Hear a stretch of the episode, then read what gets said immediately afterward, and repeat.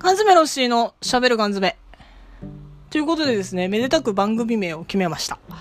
えー、これからね、その缶詰ロッシーの喋る缶詰として皆さん楽しく聞いていただければなと思うんですよ。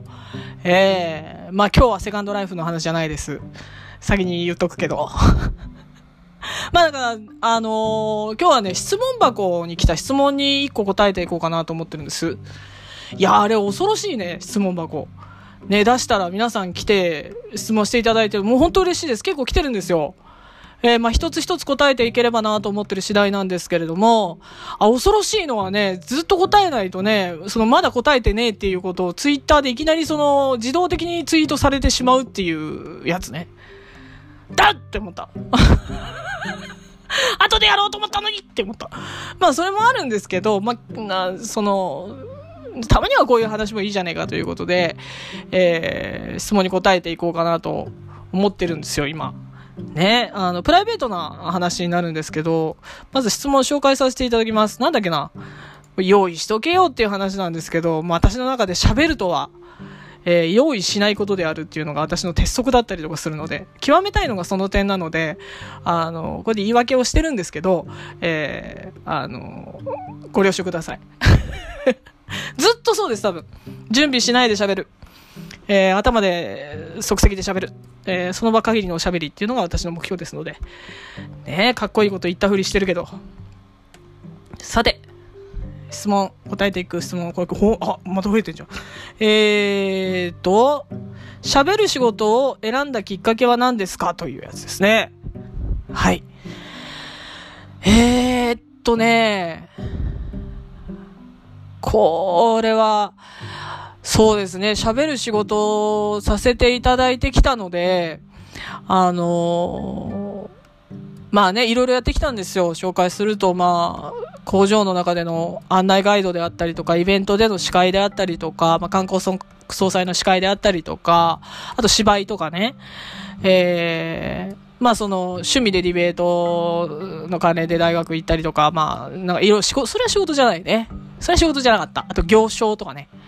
うん、いろいろとさせていただいているので、こういうご質問をいただいてるかと思うんですけれども、ね、私個人に興味を持っていただいたということで調子に乗っているところでもあります。えっと、ただね、ぶっちゃけ自分の理想の喋りをしてお金をいただくっていうことはまだ経験してないんですよね。まだ精進してる最中ですよ。このジャンルっていうものがお金になる世の中になったらすごく楽しいなとは思うんですけどね。まあ今まで言ったその仕事っていうのも喋る仕事と言えるんだったらそうかもしれないんですけど、まだ到達できてないです。えー、そこで皆さん私のそのこれから喋ることっていうのをなんかね、YouTube とかで見たらチャンネル登録とかしてですよ。金がチャリンと入れば私は喋る仕事ができてるなっていうふうに思うかもしれないので、まあその興味を持っていただいたら、あのね、なんかやっていただければなと思う次第なんですけど、まだまだできてないんですけど。そうさな。どっから喋りましょうかね。まあ、その、私個人で言うとですね、もともと、まあ皆さんね、その一番最初にこの喋りを聞いた感じですと、小さい頃から、その、なんていうんですか、後ろの、何、黒板の、とは逆側のロッカーの上とかに立ち上がってですね、面白いことをやるような、ひょうきな人間だったんじゃないかっていうふうに思われる方結構多かろうと思うんですよ。うん。あの、全然違いますよ、私。私、お嬢だったんですよ。あだ名が。すごくないですか？いやいやいや、嘘ついてないですよ。いや、嘘つくこともあるけど、私。これ嘘じゃないんですよ。うん。だからその、前に出て喋、引っ込み思案ではただないです。頼まれれば前に出て喋ることは全然苦にならないタイプの人間です。ええ。ただその、出たいっていう願望はなかったんですね、昔は。で、未だに多分前に出たいっていう願望はないんですよ。で、それの人生を変えたきっかけになったのが小学校3年生の時の出来事ですね。ええー、あのー、まあ、どこでアイデンティティが変わるかってみんな違うと思うんですけど、性格変わるってみんな違うかと思うんですけど、その小学校3年生の時に面白い友達と友達になりたいと思い始めたんですよ、私が。うん、ちょっと変わった友達とか欲しいなと思って。ええー、で、その、小学校3年生から友達になった子たちっていうのが、やっぱ活発な方の子だったわけですね。うん。で、その活発な子たちと、まあ私はね、最初クラスで3人で仲良かったんですけど、その2人がですね、小学校3年生から小学校で確実にクラブに入らなきゃいけないみたいな、絶対にクラブっていうのは絶対だったんですよ。入らなきゃいけないっていうのが出てですね、始まってというかな。で、そうするとまあ友達同士ですから、まあ、な、な、ロシーちゃん一緒のクラブ入ろうね、みたいなことになるわけじゃないですか。ね。私もうその何に興味もない人間だったんですよ。できるけど。何にも興味もない人間だったんですよ。だからその友達から言われるがままに部活入ればいいかなと思ってたんですけど、あの友達がね、あの、先生に買収されちゃったんですよ。顧問の先生となる人にね。ええ。その顧問の先生っていうのが、まあ、図画工作の先生だったんですけど、演劇部の顧問の先生だったわけです。その先生がね、どうやら私の二人の友達にですね、おい、演劇部入ったら、リンゴジュースとアンパン買ってやる、みたいなことを言ったらしいんですよ。ねあの、じゃあ入るっていう感じですよ、私の友達二人は。そして私自身はリアンパンとリンゴジュースあんまり興味ないけど、この二人が入るんだったら全然入るみたいな感じで最初に演劇部に入ったんですよ。ええ。で、まあその前にね、まあその前に出ること別にっていう言葉があったのと、まあそれなりに勉強ができたっていうのもありまして、あの、なんか作文コンクールとかね、そういうことに入賞したりとかしてた経緯でね、その小学校2年生の時にシナリオを書くとかやってたんですよ。ただその前に出て芝居するっていうことに関しては別にそこまで興味がなかった。で、ただね、その二人が、行くんだったらっていうことで、まあ演劇部に入ったんですけど、まあ聞いて、この話全然話それるけど。ね、リンゴジュースとアンパンがさ、もらえるって言って演劇部入ったって今言ったんですけど、どんなパンとどんなジュース想像します？いや、たかが小学生でもさ、やっぱさ、アンパン、アンパンって言う、パン、菓子パンって言ったらさ、一つが一袋に入ってるやつを想像するし、リンゴジュースって言ったらやっぱそのピクニックぐらいのサイズがあってもいいよね。うん。でもなんかその、もう忘れもしない、クラブ活動初日ですよ。約束のアンパンとリンゴジュース見たら、あの山崎パンの何個か入って100円みたいなやつあるじゃないですか。あれ1個。と、あの、なんか強い子元気みたいなさ、ちっちゃい牛乳パックみたいなのに入ってる、やっぱり何個かでいくらのリンゴジュースあるじゃないですか。あれ1個。まあ、いいよ。まあ、私はいいわ、そんな。でもそれを期待して、入った二人はもう、ええー、ですよね。もうそこからね、モチベーション下がってたと思うわ。みんな。みんながみんな。で、まあ、その、芝居という意味では、その顧問の先生はすごいスパルタでですね、まあ、どんどんどんどんやる気をなくなっていなくしていくわけですよ、部員が。で、その中で、あの、クソ真面目、ロッシーは。あの 真面目に芝居を してしまうんですね。まあ楽しかったっていうのもあるんですけど、芝居をし始めてしまったんですよ。まあありがたいことに、小学校6年生の時に、まあまあ私立中学からその推薦とか、ね、子供劇団のどうのこうのとか、いろいろとお声掛けいただいたわけです。まあそれが芝居をするきっかけにはなりまして、中学に入ってから、まあその、もちろんその、全部蹴ったんですけどね。蹴ったっていうのは別に芝居をやっていきたい人生じゃないから私って言って蹴っちゃったんですけど、まあ一般の中学に入っても、やっぱりその、うんロッシーちゃんは演劇部っていうのがね、演劇すごい人みたいな印象がありますから、まず中学で一旦抜けようとしたんですけどね。まあこれもまたちょっと話すか。中学に入った時にね、その、先輩から入らないかって言われてですね、えー、入らないって言ったんですよ。そしたらね、あの、中学になると小学校の友達と全部離れちゃって、えー、まあ、その一般の中学行ったんですよ。でもその小学校、複数の小学校からこの中学来るから、みんな離れちゃって、新しい友達どうやって作ろうかなと思ったら、向こうからですよ。あの、何々小のロッシーちゃんだよねって声かけられてですね、わー嬉しいなーと思って、友達になっちゃったりとかしたらですね、その子たちがみんな演劇でなんとかなんだよね、一緒に演劇部入ろうみたいな感じで、その人、その子たちからの勧誘で入るんですね。先輩の言うことは聞かない。基本的に。ただ、その、その時はね、中学1年生で入った時には中学3年生しか演劇部いなくてですね。で、中学1年生の他の子たちはすごいしごかれたとかいじめ、いじめっていうのかな、先輩ビリみたいのあったみたいで。で、私の方はっていうと、あんまりその芝居に対して、前半ね、中学1年生の前半の時には、まあ体壊したっていうのもあるんですけど、そこまでそののめり込めないっていうのがあったんですが、中学1年生の後半、まだ差し掛からない時ですよね。中3の人たちが引退の時に顧問の先生に呼び出されて、えー、このままじゃ演劇部がなくなると。っていうのは、私を誘って、え入った子たちはみんな、辞めちゃったみたいですよ。私がしてない間にで、まあ、その先生からどうしようかって話を受けてですね、じゃあ盛り立てていきましょうということで、またその、ね、なんか、スカウトに走ったりとかして、えー、ね、まあ、存続させるっていうことで、まず運営の方ですよね。で、頑張っちゃったりとかして、な、なんかしらその、私が中学3年生になる頃には、あの、大きくなっちゃって、えー、その演劇部の子がテレビ出ちゃったりとか、するっていうことがあったりとかしたんですけども、うん。だからその、もともと辞めてしまった人たちはもう無理なんですけど、もう弱小演劇部誰でも来いということで、もうその当時まだね、オタクの人たちっていうの肩身狭い覚えしてたんですよ。で、入る部活がない、みたいな。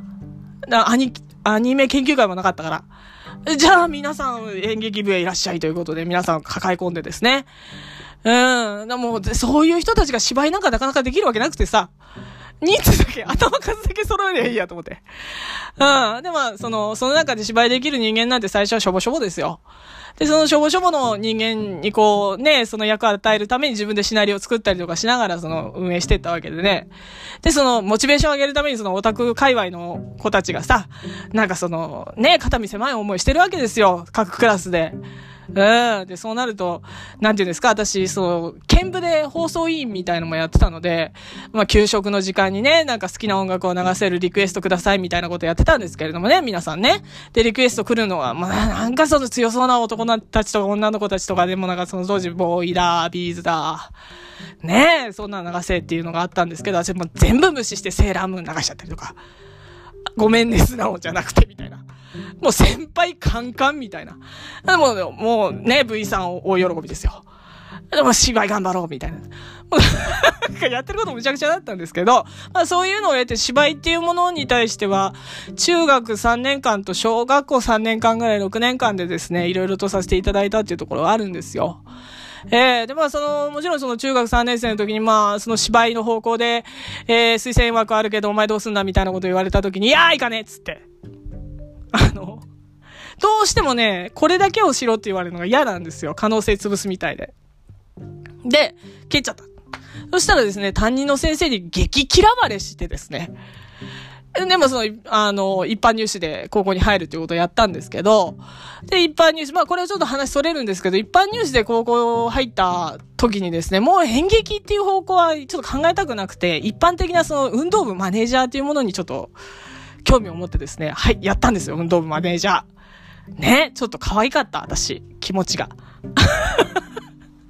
でもね、人間関係とかそういうことを含めてですね、自分がヘタレだったので、高校中退しちゃったんですよ。えー、で、中退して1年ぐらいアルバイトしてたかな。で、その時に、まあ、もう後輩も中学卒業してってなるわけで、後輩が中学卒業したら高校で演劇やらないで、あの、もう本当に、えー、劇団作るって頑張ったことがいてね。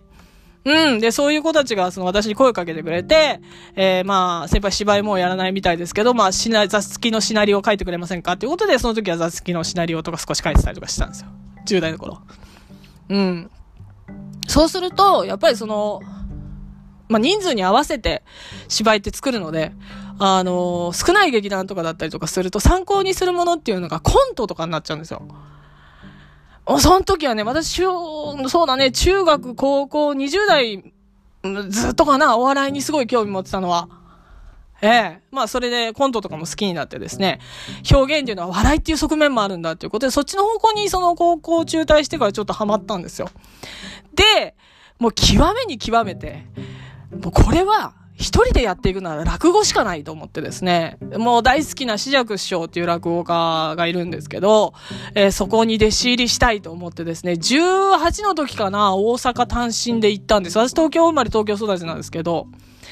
うん。で、もうその、あわよくばその、師匠、界隈の人に会って、女でもその、入れてもらおうみたいな。まあ、と、とりあえず大阪に行こうと思って、大阪に新幹線に乗って行ったんですけど、単身でね。まあね、その東京の人間が大阪に行ってね、テレビでは大阪弁聞いてますよ。初めてその10代の時に降り立った時にこのか言葉でね、人を笑わせるっていうことができる人たちはもうモンスターだと思いましたね。いや、ほんと生身で、そのキャラクターとかを感じたときに、ああ、この人たちになるっていうのは、私の血では無理だっていうか、育ちじゃ無理だって、悔しいって思って。で、もう落語といえば私は四尺師匠しか見えてなかったので、そこで落語の道っていうのを、あの、まあ諦めるんですよ。新幹線でもう行って、帰ってきて。まあ、行って、大阪の地を踏んで、あの、いろんな人に話を聞いて、あの、まあ、その道聞いたりとかしながら、もう力の差っていうのを感じてですね、新幹線に乗った時にはもう肉まんの香りを嗅ぎながらもう大泣きして帰ってきたっていうのはいい思い出なんですけどね。えー、で、それでもその、私はどうやって生きていこうかなっていうのは、まあ、アルバイトしながら、高校中退しながら、まあ、細々と、えー、飯食えるだけの、えー、金貯められればいいかなって思ってた矢先ですよ。あのー、なんていうかその、喋るっていうことに対してもう一つの可能性を見出したのがですね、えー、私の周りにはね、宗教をやってる人が多かったんですよ。そうなんです。で、小さい頃から宗教には興味持ってたんですけど、こう、あの、何でしたっけ、えー、アメリカのグランドゼロがあったんですよね、確か、その頃に。で、対話とか話すっていうことっていうのがこれから重要になってくるみたいな、ね、その風潮があったわけですよ。ああ、これはちょっと哲学科とか宗教の勉強してみたいなと思ってですね、喋るっていう方向で対話っていうところで行きたいなと思ってですね、いろんな宗教知りたいと思って。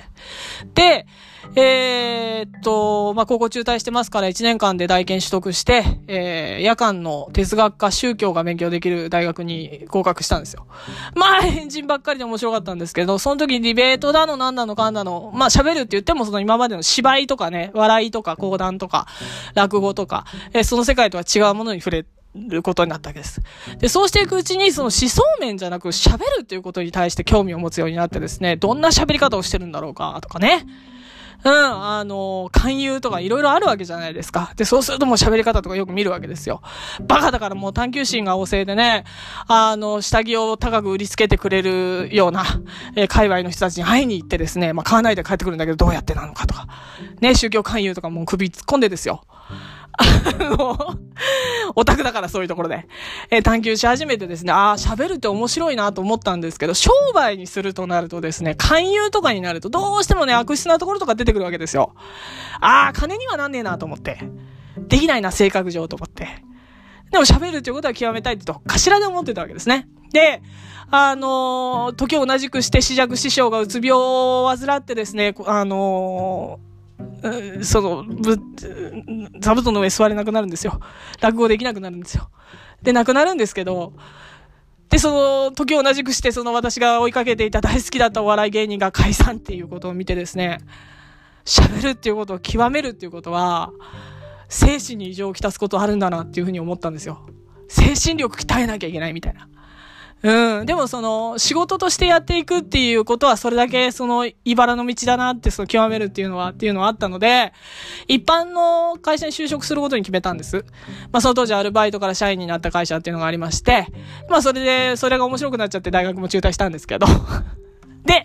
えー、まあ、その、生活できればいい。うん、ただ、勉強は続けたいっていう気持ちがあってですね、えー、就職してしばらくした時に、まあ、運命の出会いですよ。まあ、結婚しようかなって相手と出会ったんですよ。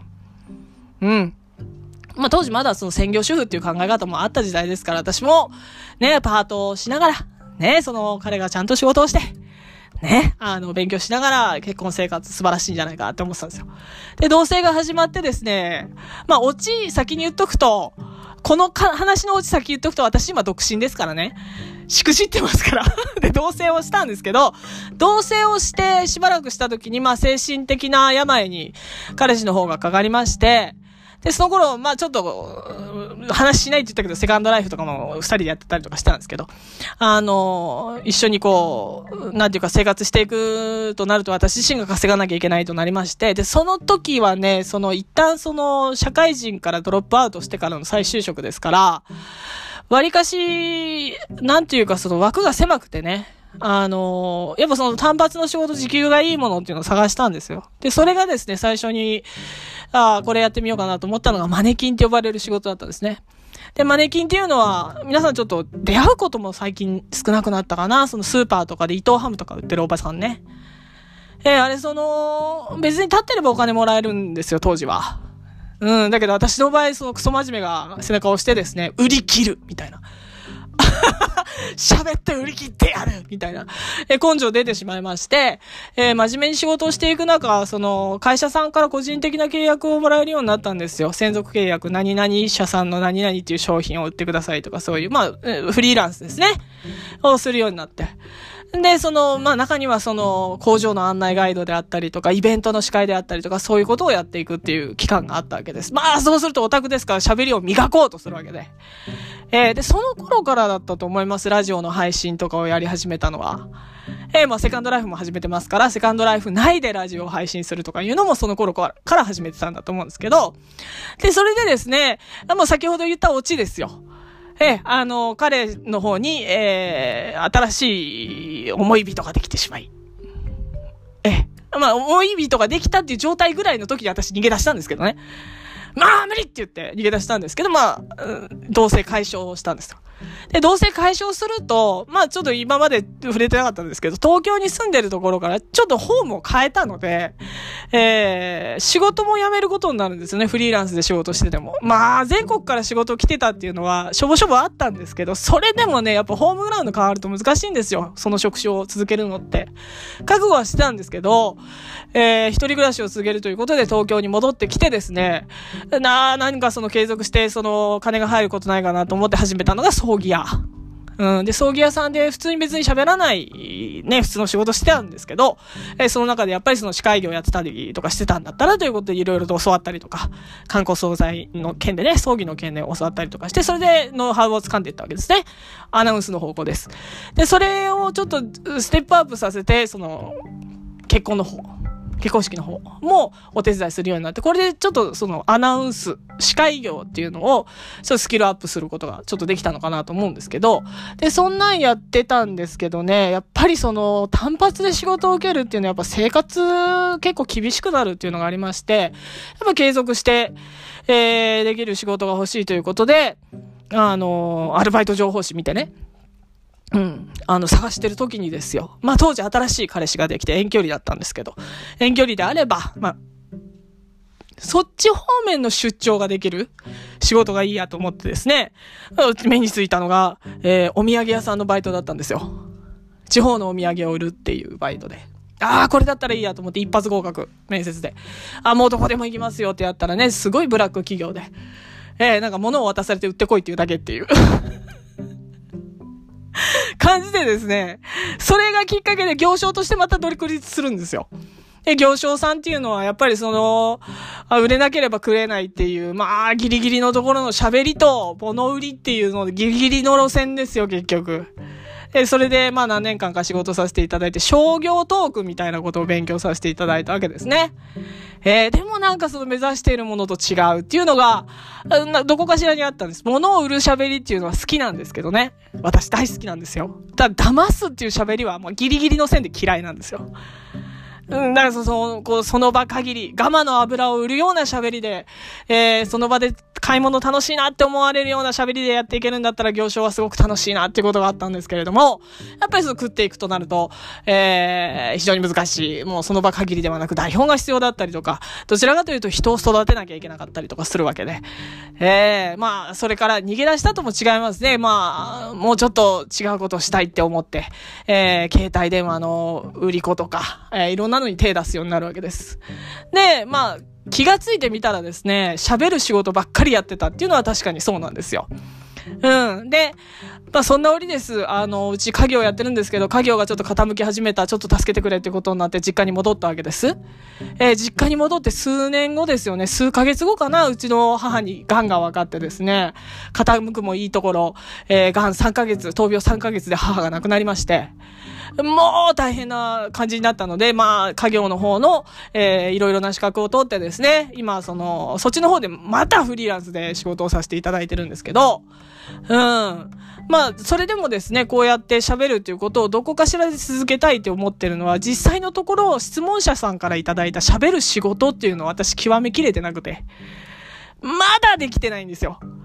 いやってきても。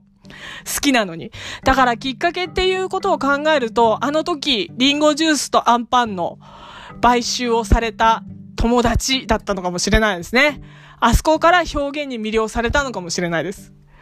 多分そのあたりから、えー、血が騒ぎ出したんでしょうね。未だにその喋るっていうことを続けてですね、生きていきたいし、この喋るっていうことが仕事になるっていうことを、まあこういう人間っていうのは他にもいるかもしれないので、そういう道は作ってあげたいという気持ちはね、やっぱあるなってどっかに思ったりしてます。そんなわけでですね、今日はね、私の喋るきっかけになったことと言いつつ、私の歴史みたいになっちゃったんですけど、面白く聞いていただけたでしょうか最後になんですけれども、私が喋る仕事っていうことに憧れを持ってるのは、講談でもない、それから講演でもない、話し家でもない、笑いでもない、えー、その場限りの喋りっていうのに、あのー、渾身しているっていうのはですね、えー、そういう喋りで人を幸せにしたいっていうエゴです。傷つけたくないっていう英語です。だから忘れちゃってて構わないんです、私の喋りって。いつも、その、そのために準備しないで喋ってるので。えー、自分のエゴっていうのは、すごい大事にしたいところですよね。えー、そんな感じで綺麗にまとめたつもりでいる。まあ、下世話の話、私の喋りというものがですね、耳に届いて私にお金がチャリンチャリンと入れば仕事になったってことになるわけで、面白いなぁと思ったらですね、何かその、まあ、これが YouTube で喋っていったりとかもするかもしれないので、チャンネル登録とか、ね、そういうことをよろしくお願いしたいということを申し添えるのでございます。缶詰ロッシーでした